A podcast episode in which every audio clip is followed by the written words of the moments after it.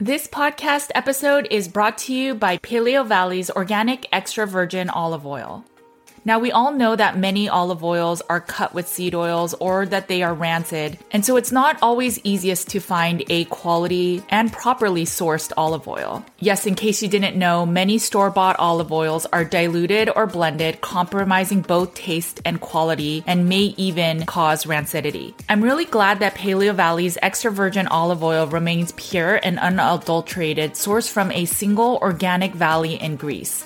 Paleo Valley ensures freshness and nutrient content by packaging their olive oil in dark glass bottles. At a certain point, I stopped using extra virgin olive oil, but once our practice started working with people with chronic inflammatory response syndrome or CIRS, we started recommending it for the reduction of TGF beta 1. It is a immune system marker that shows inflammation both for COVID-19, CIRS, and actually many other illnesses. So if your TGF beta 1 is high, you may want to try incorporating a little bit of extra virgin olive oil. Make sure to check it out. It comes in a two-pack package. And remember, all Paleo Valley products are guaranteed with a money back guarantee. Go to paleovalley.com slash NWJ to get 15% off your order.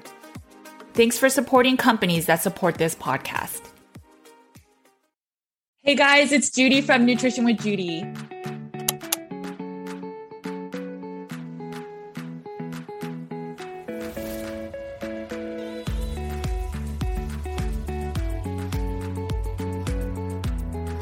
Thanks for joining me today. My name is Judy Cho, and I am board certified in holistic nutrition. I focus on the carnivore cure elimination diet, which helps people get to root cause healing, and oftentimes that's healing the gut. Okay, so this week is part two of the two part interview with Mary Ruddick. Make sure to check out part one. I will put it in the show notes where we talked a lot about the carnivore diet, eating liver, and thyroid health, and a lot of other things. In this episode, you will hear the rest of our conversation. I've come to love Mary. She's a wonderful person person and she is an encyclopedia of information. Let's get right into part two. Yeah. Um, so I know uh, we're both big fans of the microbiome. Do we need fiber? Um, you know, short chain fatty acids. We know that there's some butyrate and butter, but what are your thoughts for the microbiome? Doesn't matter that we eat a diversity of plants for our gut microbiome. Great question. I want to dive into this so deep. Okay, we don't need diversity for our microbiome at all at all. The, it, the, importance is not the diversity of the microbiome it is what's in there. So when i go to groups that eat four foods right as their diet they're healthier than all of us and they have a very non-diverse microbiome. the, the reason why we've come to this belief that we need a diversity to be healthy is because in the States, the studies have been done on the general public. Right. And in the general public, those that are eating a processed food diet are eating basically four foods, right? Corn, soy, we know the rest, wheat. And, and those that aren't are taking more of an active role in their health and therefore tend to be healthier. But, uh, but in traditional societies, no, not at all. We don't need that diversity. And fiber is absolutely not needed. It's a tool that can be used, but it's not a necessary thing. We don't get sick without it. So, for instance, uh, a friend of mine had done, or a friend of a friend really had done the carnivore diet and had felt really good until a year in, and then had hormonal issues. This is a female, female person, fibroids, PCOS, these kinds of things that wasn't resolving. And when they did a Dutch hormone panel, they weren't estrogen dominant, but they weren't clearing the estrogen, right? And one thing that soluble fiber that's not insoluble, insoluble is found in like total cereal and junky stuff. It's what, what's been pushed on us our whole life. Soluble fiber, which is found in most traditional foods in non-carnivore tribes, that's in Oh, actually, broccoli and carrots and onions and Asian mushrooms and okra and olives, all sorts of things. Anyway, uh, that will bind to excess hormones. You can use that chicory, inulin, to bind the excess hormones and pull them out. So it can be a tool that you use, but it's not something that needs to be used or has to be used. I think you said it so well because I never thought of it that way, but because I know that fiber helps you to go. And in certain cases, right? Not again like the ones in our processed foods, but some of it, it will just bulk up the stool and help people to go, especially if they're having loose stools. And but I never thought of it. You're right. It is a tool. So for some people, it may be a benefit to help remove some of that estrogen. I mean, some people use cholestyramine because they have no other way of reducing the the toxins in their bile. And so they're forcing it out with medication. Um, and so it, it is, it makes sense why you would then use broccoli, um, and, and boiled steam to then remove some of the toxins, but then get it in so that you can help to reduce some of that estrogen. Why do you think then that people say that we need, you know, plant fibers so that we have uh, more short chain fatty acids that will feed our gut microbiome and I think it's all a theory that doesn't work in practice. I mean, I don't know about you, but if I take uh, someone with a really severe uh, gut issue, whether it's severe constipation, let's take severe constipation. Fiber just makes that worse, yeah. right? You put it in, and we have studies showing that too, but you see it in practice. And and I care more about what we see in practice. But if I put fiber into that person, they're going to get way worse. and if I put them on a carnivore diet, usually they'll they'll start having stools course, it's dependent on what their bile is doing, right, and their their their fatty toxin level. But uh, but no, I know there's a big belief right now that we need it for short chain fatty acids, but I, I haven't found that to be true. I find uh, in the carnivore tribes they have tons of butyric acid. In my carnivore patients, they often have more butyric acid. So I haven't seen it to be necessary at all. Um, uh, with some folks, if they're healthy enough, maybe we'll use something like a like a chicory or something to uh, to help with the the bile issues. But I haven't seen it needed to increase the butyric acid. Yeah, and you know the the kind of validation I've received through doing a lot of stool tests is that my carnivore clients, their their short chain fatty acids of acetate, propionate, and they're all over the map. So there's no rhyme or reason for those short chain fatty acids. And I was just like, okay, so really there's no logic. If I were to just stack all the uh, results together, there's just no, okay, there's a trend of carnivores having higher ones or lower ones. It's really all over the place as if I, I grabbed a sample population of just America and got their results. Really. No, it's so true. And I think that's because our our knowledge of the microbiome is so new, yes, so young, right? Like we're finding out all sorts of things. Like if we were in a room together, we would be sharing our microbiome. Yes. And so with these clients that are low in butyric acid, we have to be asking ourselves, where are they getting their bacteria? How are they spending their time? Right? Who are they hanging out with? Are they going outside? Are they sleeping? Are they under lights all the time? Uh, because lights really affect the bacteria yes. A great deal. And so I think there's so many factors, and to pin it just on fibers is a mistake that we've already made in the past. Yeah. Or even how we use like hand sanitizers. I mean, our skin microbiome is larger than our gut microbiome, and we don't think twice about what we touch or all the hand sanitizers we've been using during this pandemic. I mean, we are washing away our first line of defense. Um, what are your thoughts with the skin microbiome? I think it's the biggest one. I, I think if I was sick again, I would work from the skin down mm. because it's something you can affect all the time. I would be coating myself with yogurts. I would be putting kimchi up my nose. I would be doing all the things because the more and more I travel and the more communities that I go to see, they are just covered in bacteria, whether it's animal bacteria, dirt bacteria, shared fam- familial bacteria, right? Uh, most places I go, everyone is sleeping. A family of 10 will be sleeping in a bed the size of a twin bed. Wow. Uh, they are sharing so much bacteria, and then everyone's barefoot on dirt. And these are clean people, right? They're, I mean, they do not smell at all. They're really they're happy, and the kids are peeing while peeling potatoes, you know, and and handling the knife. So the the level of, of germ clearance that we have done is is really problematic and it makes us very prone to infections. I think if you look at some of the work, uh, the studies done on raw meat, mm-hmm. that tells us a lot. We can kind of use that as a parallel raw meat has an immune system to it. It has probiotics on it, it has enzymes on it. As soon as it's cooked, it kills the good bacteria and the enzymes. And now, if E. coli or something gets on it, it can take over. Mm-hmm. Very similar to our skin. And most of us have been raised using oxy and putting on lots of toxic chemicals. I don't know about you. I could not get enough of Bath and Body Works in high school. So, so, so we have just been slathered in chemicals and in our clothing. I see so many people clean up their lifestyles while they're wearing polyester. You know, they may be terrified of drinking out of plastic bottles, but they're wearing polyester and that is plastic. Right. And so, so we have a lot going on with our skin and uh, and really a sign of someone who is healthy with their microbiome is not only the absence of illness but the absence of a scent they shouldn't have any kind of scent or skin issues. Yeah, and and I fully agree with that. I I get that a lot where people go carnivore and they're like, "Oh, I don't really need my deodorant anymore." And it's amazing.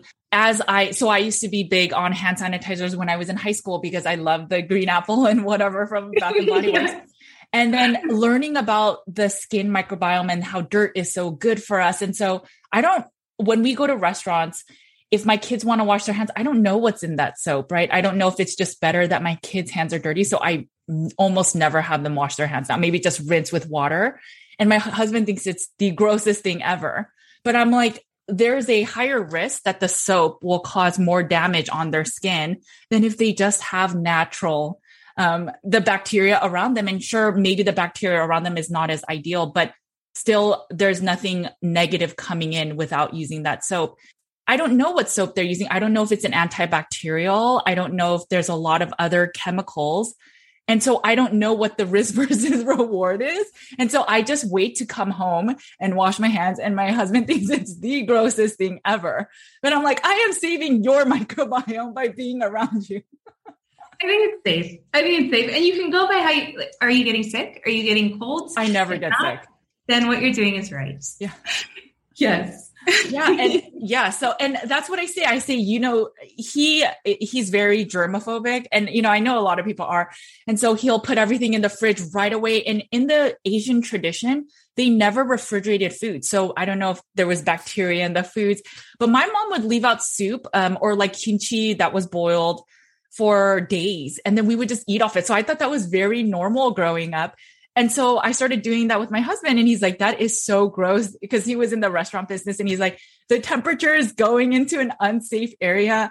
And I'm like, I did that growing up. I think I'm fine. So I continue to do that. And the ironic thing is, so we went to Korea. He got food poisoning. And I was like, see, I don't follow the restaurant rules or hand, you know, the sanitation rules of food handling. And I am the one that doesn't get sick. Yes. Then you're doing it right. You're doing it right. No, it's the same. My fiance is Greek. And when I was first living with him in Greece, he he knew how much I loved soup and and how much I loved fish soup great for the thyroid, right? And and it's a big Greek food. And so and he's a wonderful chef. So he would make me these soups he leaves fish soup on the counter for four days. Okay. You just eat off of it and you just keep heating it up. And then you turn off the heat and then you heat it up. And that's normal. Refrigeration is just not done. Even in Greece, in Athens, of all places, uh, it's very rare for something to go into the refrigerator. So yeah, I do, I do think we're off on that. And with your travels, you know, there's so much uh, that we can do to protect ourselves from getting sick that we don't have to be germaphobes at all. I've been, obviously, I was cautious in the beginning because my illness was brought on by an infection. But over the, all the years, I've learned, as you have, your terrain makes such a big difference. So when I travel now, I'll never forget my first trip to Bali. All of my friends got the Bali belly, every single one. and they ate all the fruit and they ate the street food and they swam in the water. And the only things I did different was I stayed in ketosis. I didn't eat street food and I didn't swim in the fresh water or eat the fruit. That was it. And, uh, and that was it. And otherwise I ate all the stuff. I ate the fish and everything else. I swam in the ocean, but it, it makes a huge difference, uh, what you do as to whether you're going to get sick or not, regardless of washing hands and, and things like that.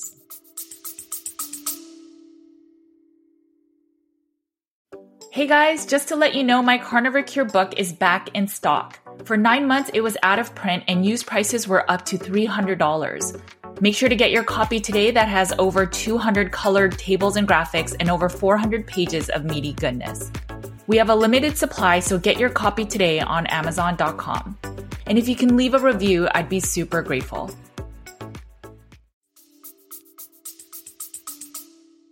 I was curious about fish. So there's a lot of conversations in the wellness space that we shouldn't supplement with omega 3s because they're all oxidized and rancid. But and then also with fish in itself that you know most fish is farmed and that our waters even the wild versions are you know r- riddled with pfas and mercury and therefore you should not be eating fish um, what are your thoughts with that I've seen mixed things. I've seen studies that show that the iodine in the seafood protects you from the heavy metals. And I go with that one because I think seafood is so important for us if we if we're by the ocean, obviously eat regionally, but uh, but it can be so helpful. And especially for those of us who have had thyroid disease in the past, it's fantastic. Yeah. And I also but we're in a we're in a stew of toxins and a lot of it we can't control you know we can't control uh, 5G technology, probably 7G later. Uh, we can't control the heavy metals. We can't control the plastics outside of what we put in front of us. And so I'm such a fan of like, don't worry about it.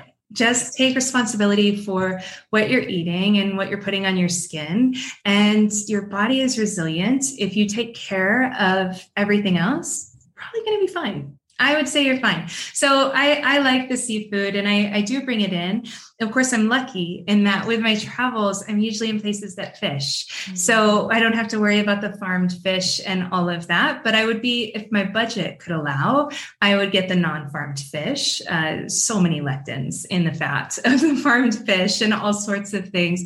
But I would still eat fish at a restaurant if it was farmed, if it was an occasional thing. So I, I tend to go less fear based. I realize part of that's probably my Midwestern upbringing and, and some of that. But I, I like to, I don't know. I think we have to take this knowledge and make it to where we can still live and yes. have friends, you know, and and and be relatable to people and be able to have conversations without being in a cult. Right. So yes. Yeah, I mean, so, I I came out of nutritional school thinking, okay, everything has to be pasture raised, grass finished, uh, wild, and um, eat the rainbow. And I mean, while some of those things are great, it's just not necessarily true for optimal health, right? So, for example, my mom, um, they choose to eat mostly grain fed, and maybe they could have even better markers if they ate more of the grass finished. Yes, it's not as ideal for the climate, but in general, they're healing. They have reversed their metabolic disease. So, I can't really say after three years, your health isn't better. So, therefore, you should be eating these foods. I mean, I have to work with what they have. And then same with my clients. Um, I have to meet them where they are. So a lot of people will say, well, I can't eat this diet because I can't afford the organ meats or the grass finished ones, or then I, I need to take the supplements and I can't take those. And I say, well, then just buy ground beef. It's very affordable and you can heal with that. So and so said I can't do this, and so and so said I need this. So therefore, and and it just becomes really complicated when it's such a powerful tool, this diet that can heal so much. And then later, like you said, you can use levers and add organs or whatever else you need to. But it could be a diet that anybody can do. And just yesterday, we bought, I mean, we bought some basic conventional ground beef and it was like 270 a pound. And even while market prices are going up, I mean, who cannot afford 270 a pound? I mean, that's pretty cheap. Um, no, it's really true. And, and I, I mean, I, I realize a lot of times in America, we tend to think that everyone has grocery systems like we do. But in the rest of the world, at least the places I've traveled to, the animal products are cheaper because they're you already own them. It's just chickens in your yard. And so it's it's very easy, or goats or fish in the in the water but in America, I've seen, I guess what I do, and maybe I think we're very similar. Uh, what I do is I start someone where they can afford, and also I try to make it as easy as possible. So if it's the fathead approach, you know, the the wonderful comedian who did the fathead documentary at uh, oh. McDonald's who I, I, thought that was great. It was just Smart. so great yeah. um, because he he really showed like you can even get better at McDonald's if you eat more meat and less carbs. I, I loved that. But um, but I've seen plenty of people who healed who were on food stamps and could not afford more than the worst discounted ground beef. and and they will heal. And so i'll start them there. And if that doesn't work then we'll go deeper. Or if there's someone who's never done a diet before i'm certainly not going to go into the nitty gritty right away because once they once they see the change in their body then they they become interested right. right? And then you go from there and you can tighten it up and tighten it up. And i find that allows so many more people who would never get into this to really change their health and and make it more available because really perfect health is accessible to all of us regardless of our budgets. And i'm not being naive. I, I live in third world countries so it is it's actually possible. Yes thank you for saying that. And i we can just eat a meat-based diet and even if they're not the highest or natural sources of it, I mean, you could still do a lot of healing. And that's ideally the message I try to bring out there because when people say, I can't afford to do that diet, I just don't think in context that's always true. One thing I wanted to bring up with fish is I've just seen several clients uh, where their omega 3s when we do a little bit of blood work and their omega 3s are a lot lower than their omega 6s and it makes a difference when they start adding fish which in the carnivore space, fish is not really applauded. They're just like, oh, you don't have to eat that. You can eat the steak and shrimp, but they don't really talk much about fish. But I think it's really important to have that balance and have the balance of fatty acids. I think it's really important. And that's where I think, even if it's not the highest quality salmon, I still think it's better to have some than none because no matter what quality grass fed beef or lamb, you will never get the amount of omega 3s as you would get in fish. No, that's true because we're in a very different time than 100 years ago. We're, we're dealing with people who have had omega 6 dominance for decades, yes. and the ratio is so far off. You really can't be healthy with an imbalanced ratio of fatty acids. I had a I had a case years ago who was doing the lifestyle stuff. I was looking at her food journal. Mm-hmm. It's like she should be feeling better than she is. What's going on here? It took a while I finally found out she was eating at Whole Foods. Mm-hmm. So although the food looked good, it was drowning in canola oil. Oh, yeah. And so we tested her fatty acid balance. And of course, the omega 6 3 ratio was fully off. And as soon as that was corrected, that was the thing. So, yeah, the fatty acid balance can be so important. and therefore, whatever you need to use to get there, I'll use it. I do use cod liver oil. I mean, I'd prefer if people would just eat fish liver. That's great. Yeah. But, uh, oh, but, that's, you know, it's a challenge. It's a challenge, I know. But we'll do that. And I found, um, despite the the claims of rancidity and i'm sure that is the case with many brands i've seen it reverse so many cases of gum disease and and health conditions. So i i'm more pro than i'm not even cautious with it. I'm like yes go use it. Yeah and i i'm the same. Um i i have clients that are like i can't do fish. I can't do fish. And so i say okay well you're going and so i'll put them on a lower dose one in the two companies i recommend i've you know called them out and ask for, you know, their test results. And I just, it's just unfortunate because I think fish is such a powerful food with, for example, the fat soluble vitamins in salmon is the most balanced you will find in any other food. And it's like we're taking that off the table because of possible mercury toxicity. And it's so unfortunate. Yes. Yeah. And realistically, metals are everywhere. so to think that it's just in the seafood is, is quite naive. You talked about histamines, and I was kind of waiting till we talked about the microbiome. But why is it that some people, and I think you uh, addressed this a little bit, but there are a lot of people where all of a sudden they eat a carnivore diet. Now they're having histamine reactions. And if they start trying to introduce certain foods, they have a high histamine response. Hmm. What's going on? The carnivore diet is actually amazing for histamine disorders. like if I have an MCAD patient, like a really severe, lots of anaphylaxis, lifelong MCAD person walk in my door, that is where we are going. We are going to carnivore. What I think people are experiencing is a confusion. I actually don't think it's histamine that they're dealing with. Okay. At all. Um, when someone has been on a restrictive diet, like uh, restrictive meaning they're not eating a variety of foods. Okay. okay? So the body is very efficient, or we could call it lazy efficient. Uh, it will stop producing enzymes and things to break down foods that we are not eating. So if someone has been on a carnivore diet for, say, six months or three months or two years, and they bring in carrots, and let's say they only eat half a carrot and they used to eat carrots every day, they could have a pretty big reaction to that carrot because they're not producing the amylase here in the saliva.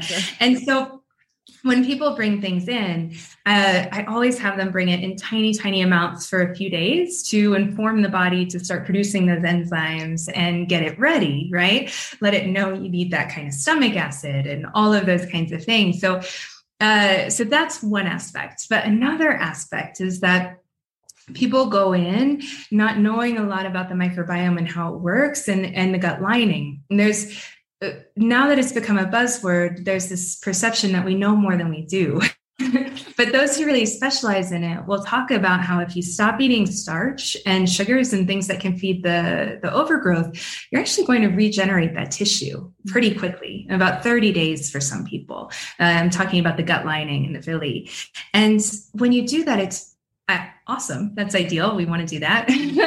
But it's it's new sensitive tissue. It's like after a cut that tissue that you have after a cut it's very sensitive. It's not worn in. Uh, there's no um, there's no blisters on it yet right? So so calluses would be a better thing to say so when you bring in a food that you haven't eaten in a while, like a, a, fibrous food, it can feel very rough against that, and you can have a big reaction. But it's not an actual allergy that you're having, and you just need to wait another couple of weeks or so, let it let it harden up, or maybe two months. It's just not time yet.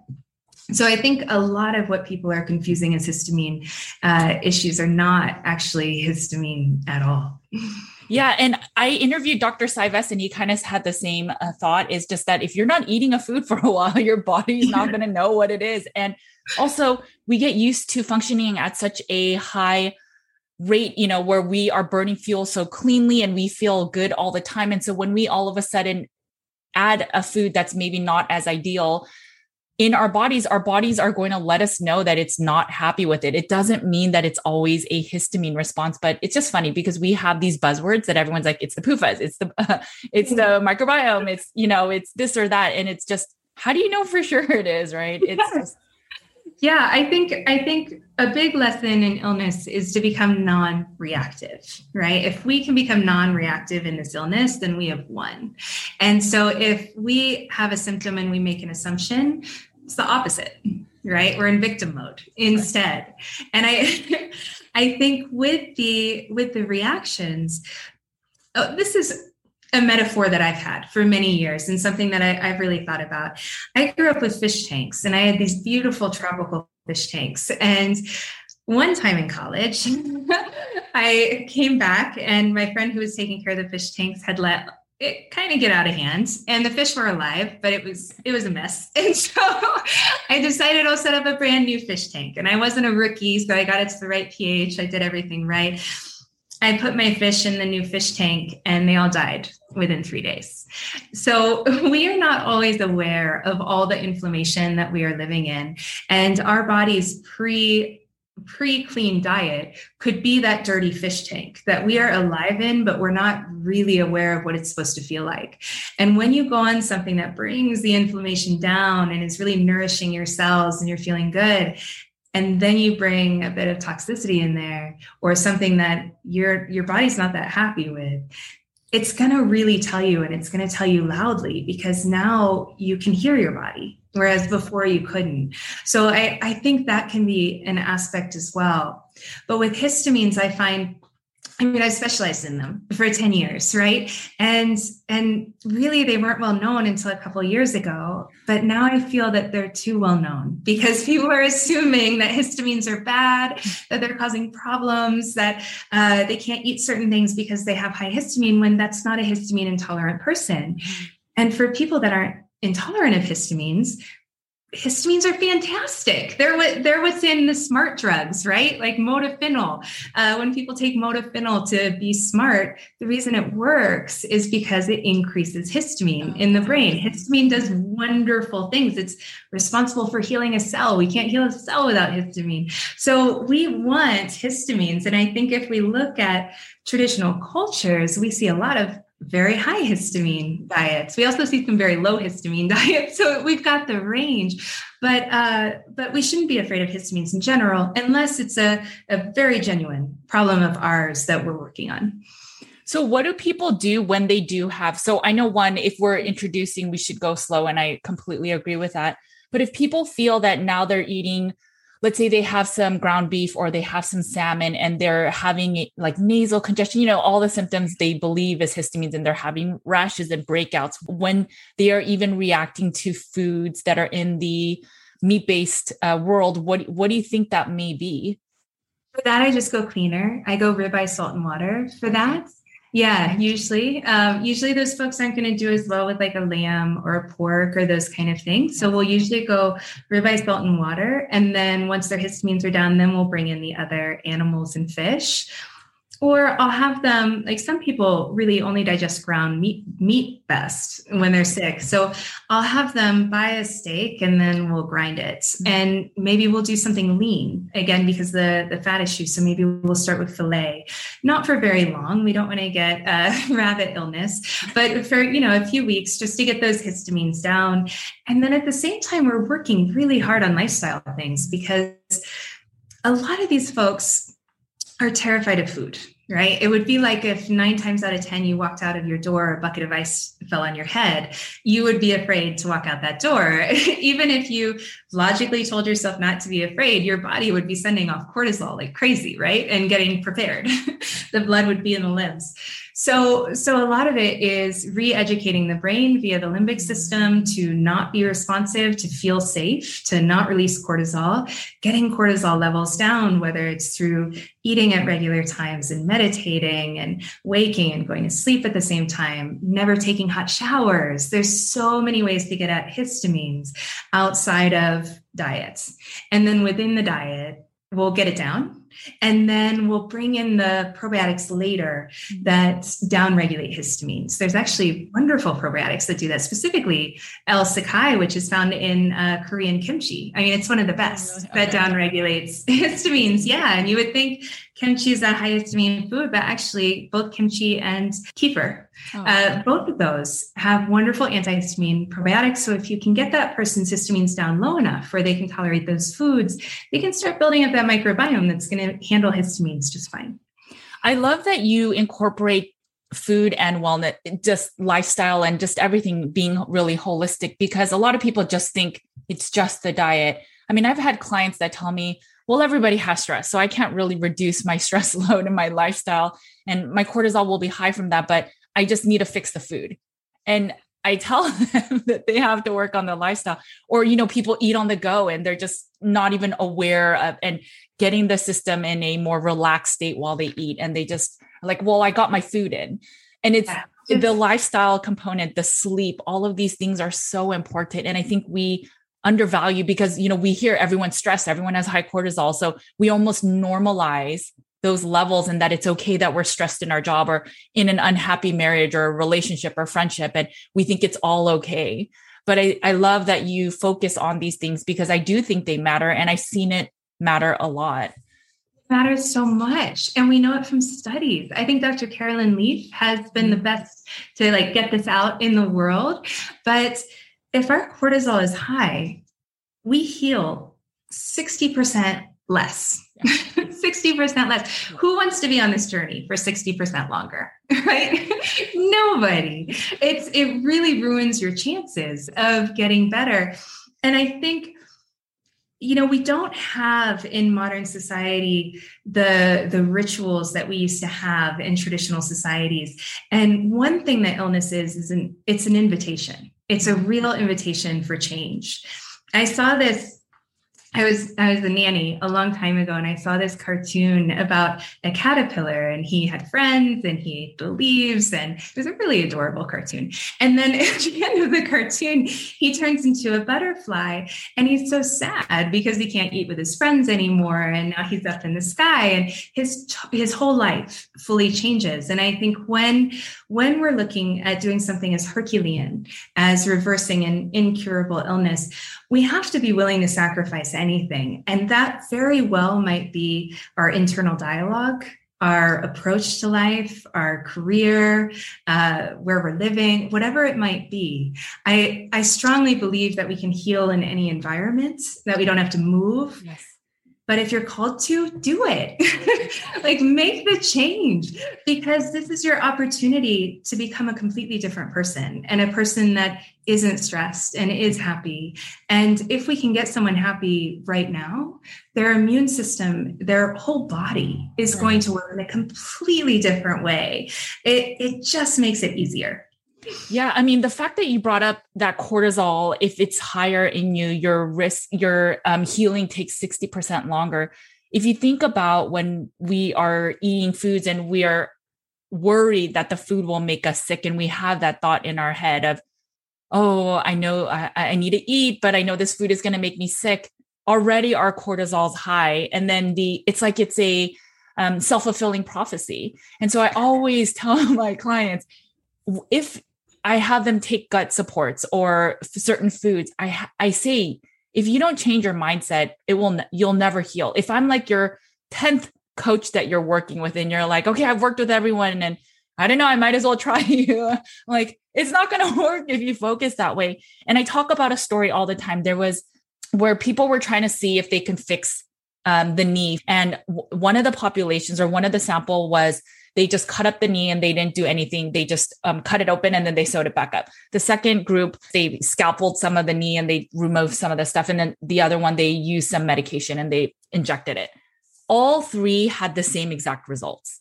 And that's the effect of the placebo. And and it's just the belief system right? Our mind and how we can manifest things in our bodies. And so when we become scared of food or we become scared or we believe that we are the one that will never heal there's a lot of like trauma work that we need to work on. And why i talk a lot about we have to work on the mental health. It is not just the food Completely 100%. I was obsessed with these kind of stories when I was bedbound because it was so fascinating. It was yes. like, well, if they can do it, then I can do it.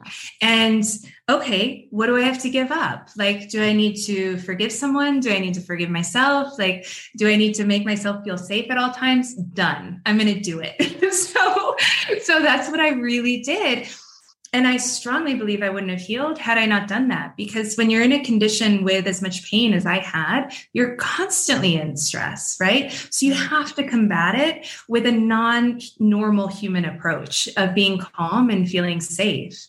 And for the histamine clients in particular, because they have this Pavlovian response, logical response with food and supplements and things like that, it's ever more important that they feel very, very safe when they're trying a food or a supplement. And also, why it's so important to use the brain to your advantage instead of your disadvantage. You're right. When someone has been to so many practitioners, what I will often hear is either they don't do something long enough. Uh, they throw in the towel at like three months because their intuition said that they should, or um, they won't actually give up the stress it, it's like their brain is addicted to it. Uh, typically, they won't be able to meditate. Uh, they won't be able to be present.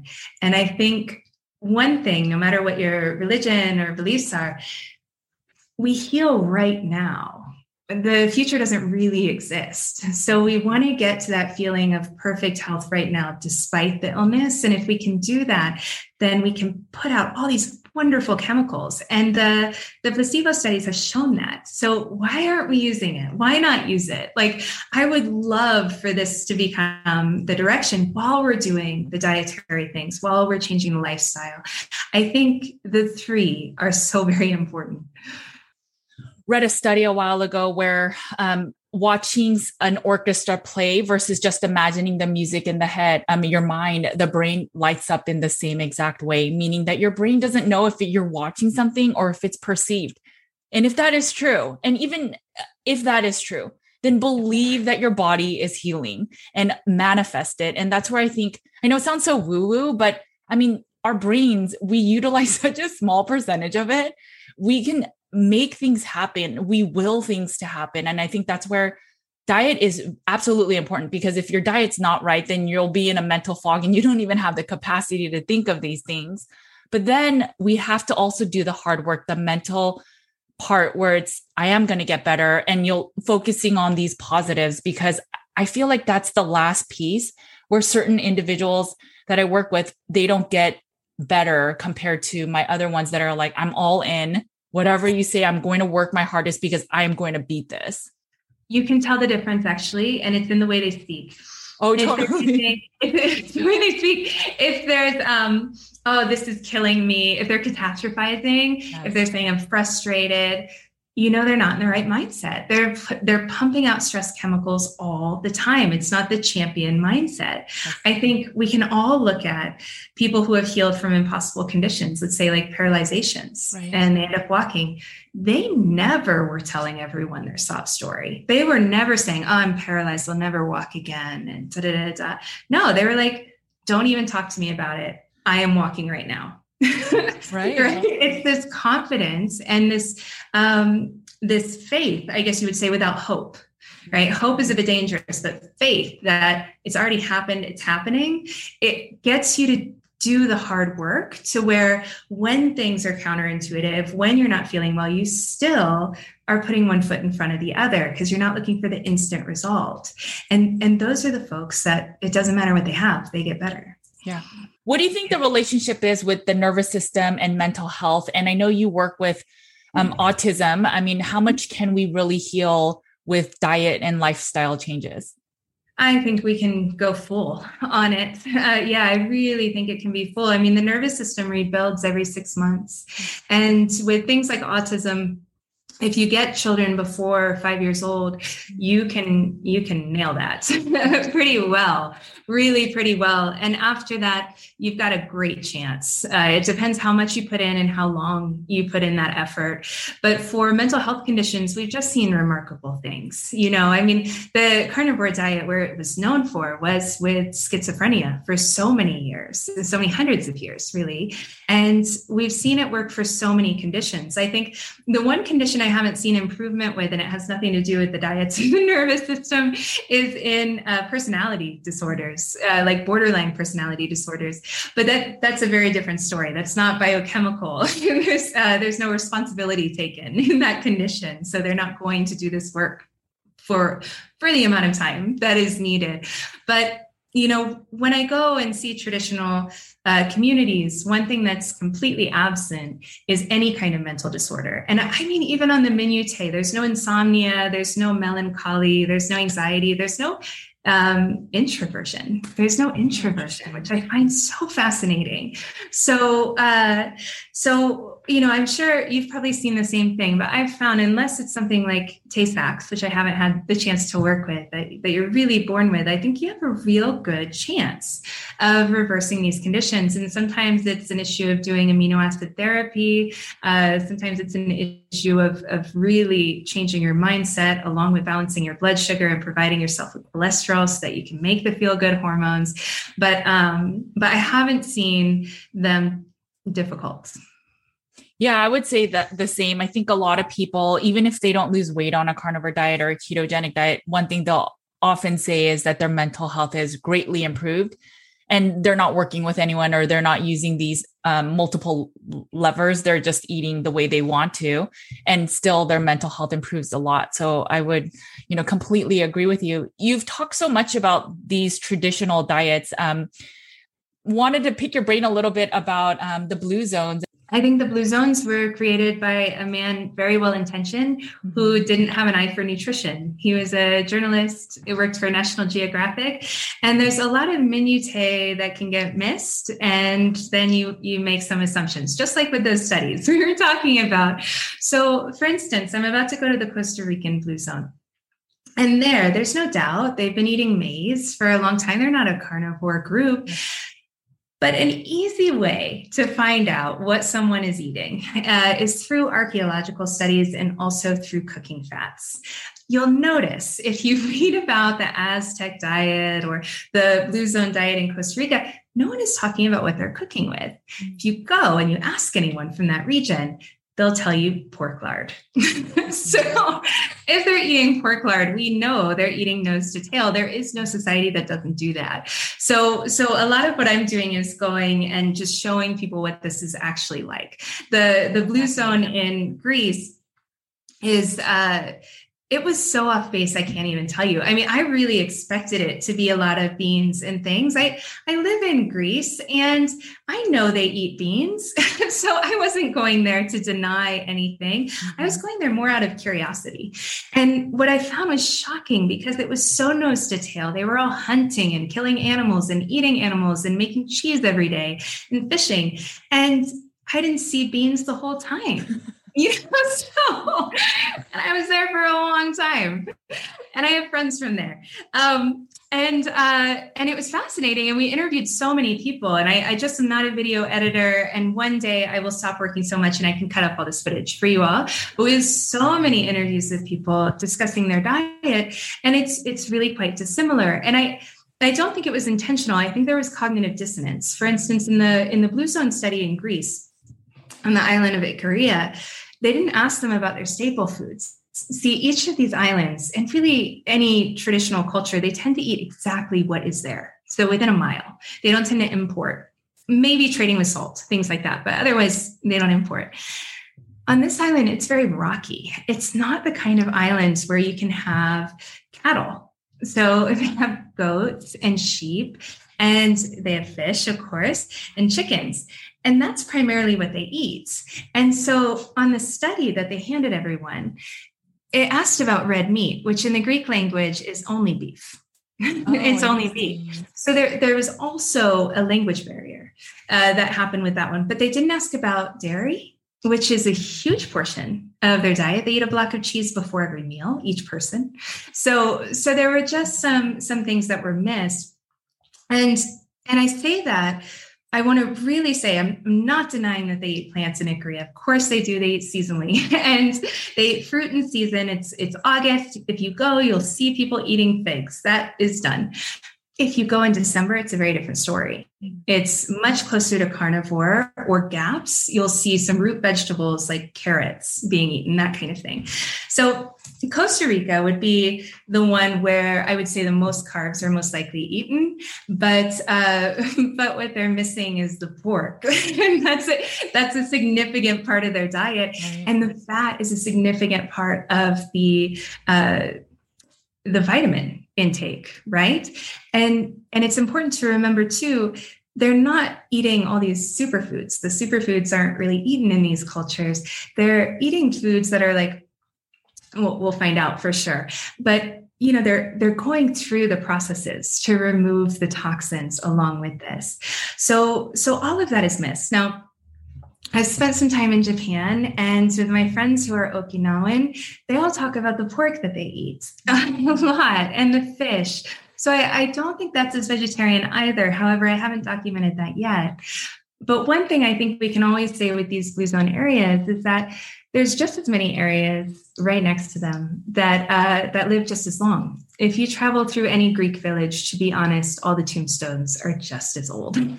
it's a it's a thing, and uh, and if you go to other regions like Hong Kong, which is the highest protein consumption in the world, they they have the longest lifespan.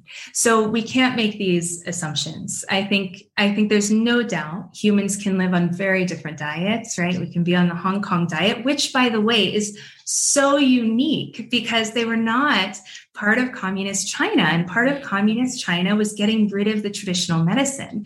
So there is some very interesting stuff in Hong Kong that we do not know and that I'm hoping to tap into as soon as China opens its boundaries. But uh, but uh, it's it's too small of, of a scope and a take on those regions, and it's really missing the preparation methods, the fats that are used, the local animals, and and often that's from poor question asking. Why do you think that blue zone and these Mediterranean vegan vegetarian diets, why do you think they get so much more airplay than these other tribes that actually eat other food? I think because it seems more reasonable. Mm-hmm. It's it's reasonable that if we eat a salad, we'll be healthy, and and it's uh, less foreign many of us weren't raised on i mean i don't know about you. I was i never saw a bone in my meat until i was in my 20s i certainly wasn't eating liver. Everything was filet. So so it's very foreign for those of us who weren't raised like the greeks and and maybe your family that you know when you go to greece it's a whole fish and everyone's sucking the eyeballs. And that's high class you're doing that okay? So so so it's very foreign for us and it's easy but then there's also the the emotional component. It's an easy emotional sell. It's like oh well i don't want to hurt anything. And uh and then there's the food companies that can sell things right? Um which has been the issue since really the 40s if you can sell a product then then it didn't come from a mile away yeah. And it's crazy that our school system now, because of the financials, they now consider ketchup, which is just laden with sugar, a, they consider it a vegetable. And I mean, I'd rather, you know, students eat the tomato uh, rather than eat some ketchup. And it's just, it's just unfortunate.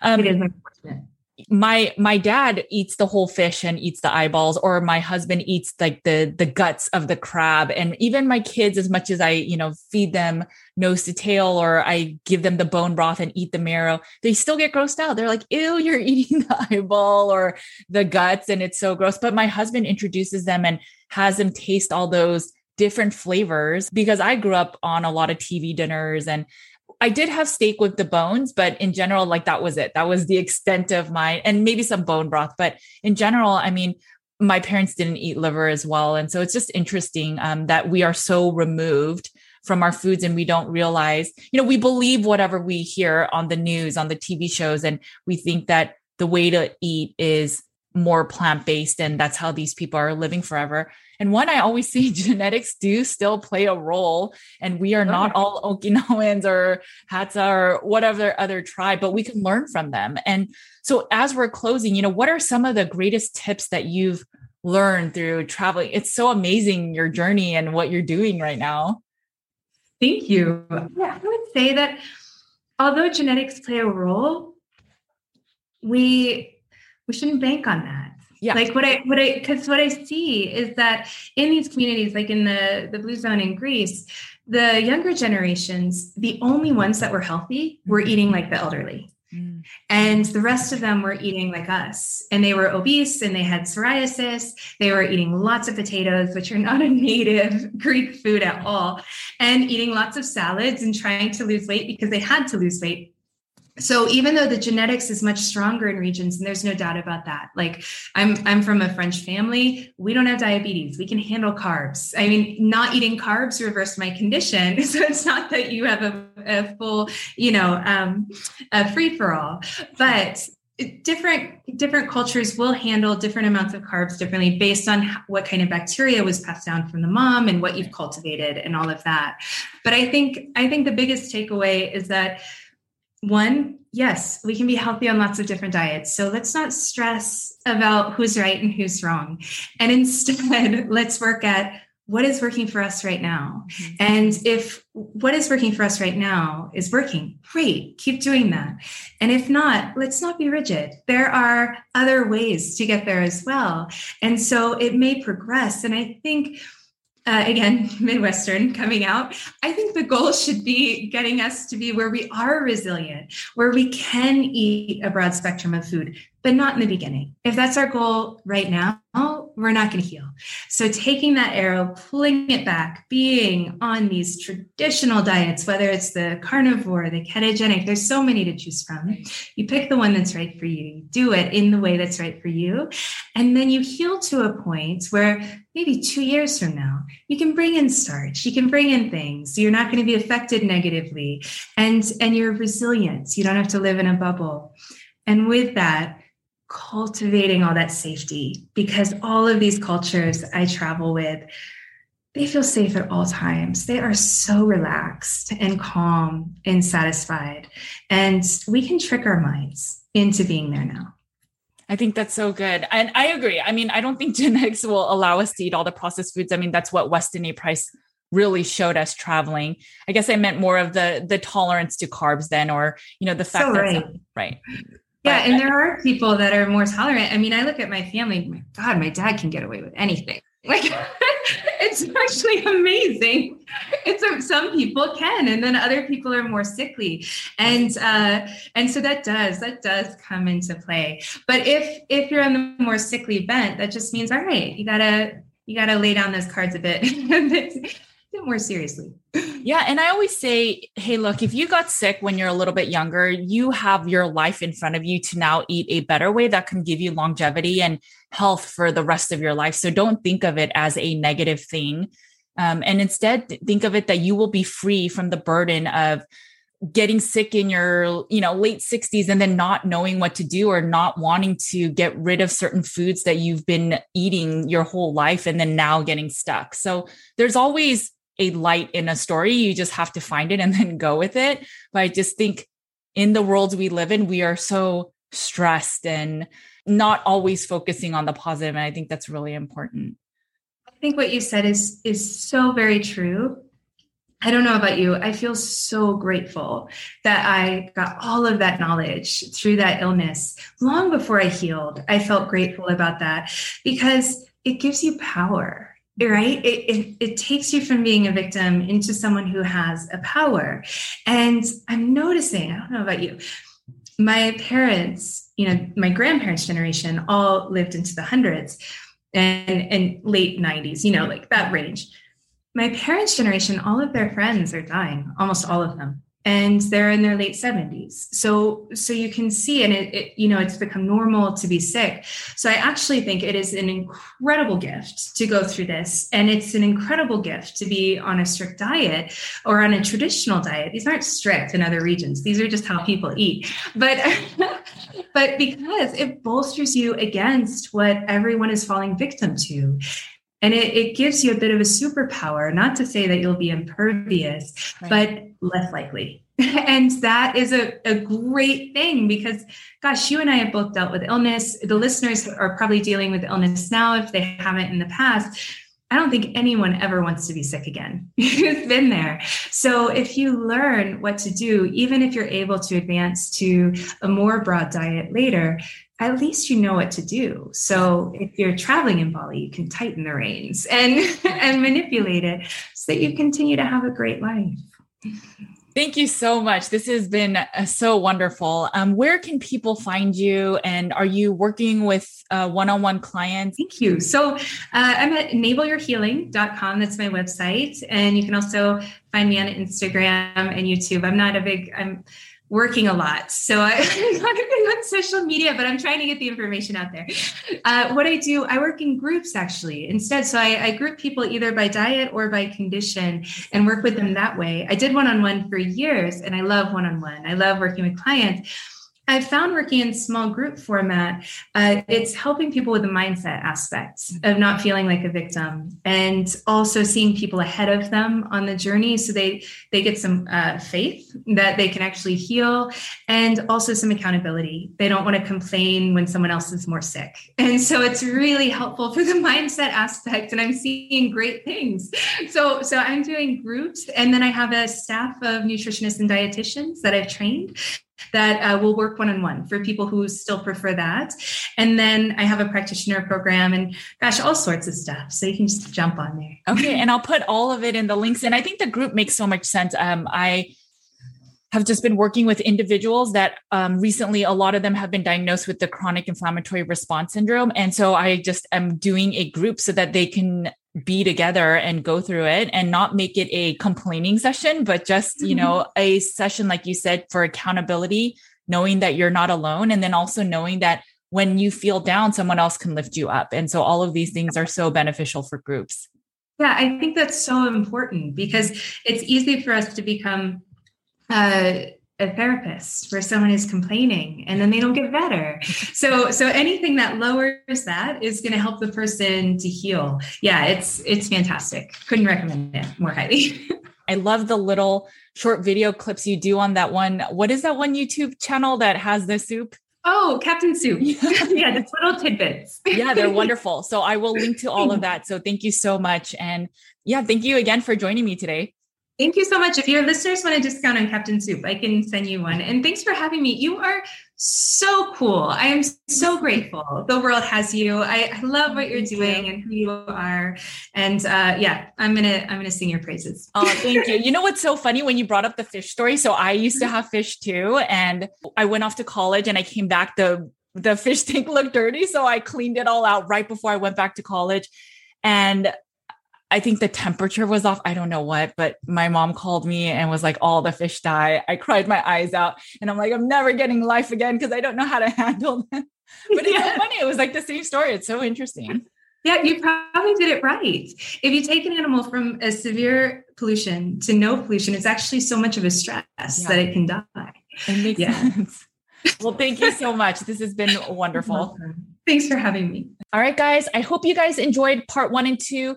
If you did not check out part one, please make sure and check it out. We talked a lot about different nuances in the nutrition space. I hope that this information has helped you find additional levers to find root cause healing, as Mary and I are both advocates of getting to root cause. Thanks so much for listening and watching. Make sure to eat a lot of meat. Take care of your bodies because it is the only place you have to live. I will talk to you guys later. Bye, guys.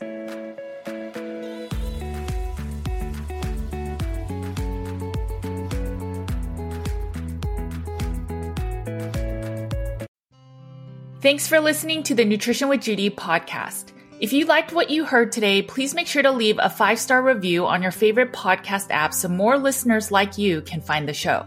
If you want more practitioner care and support, head over to nutritionwithjudy.com slash groups so you can get more real talk about carnivore, the environment, and root cause healing. You can also find my content on Nutrition with Judy's YouTube, Instagram, Facebook, and Twitter. Make sure to sign up for my weekly newsletter and learn more about in-depth articles with infographics at nutritionwithjudy.com slash articles. You can find my two books, Carnivore Cure and The Complete Carnivore Diet for Beginners on carnivorecure.com and amazon.com. At the heart of Nutrition with Judy's practice, our mission lies with a deep, unwavering passion for service and community. We will continue to empower you to have the knowledge and tools to live a life nearly symptom free because we firmly believe in healing and wellness for all.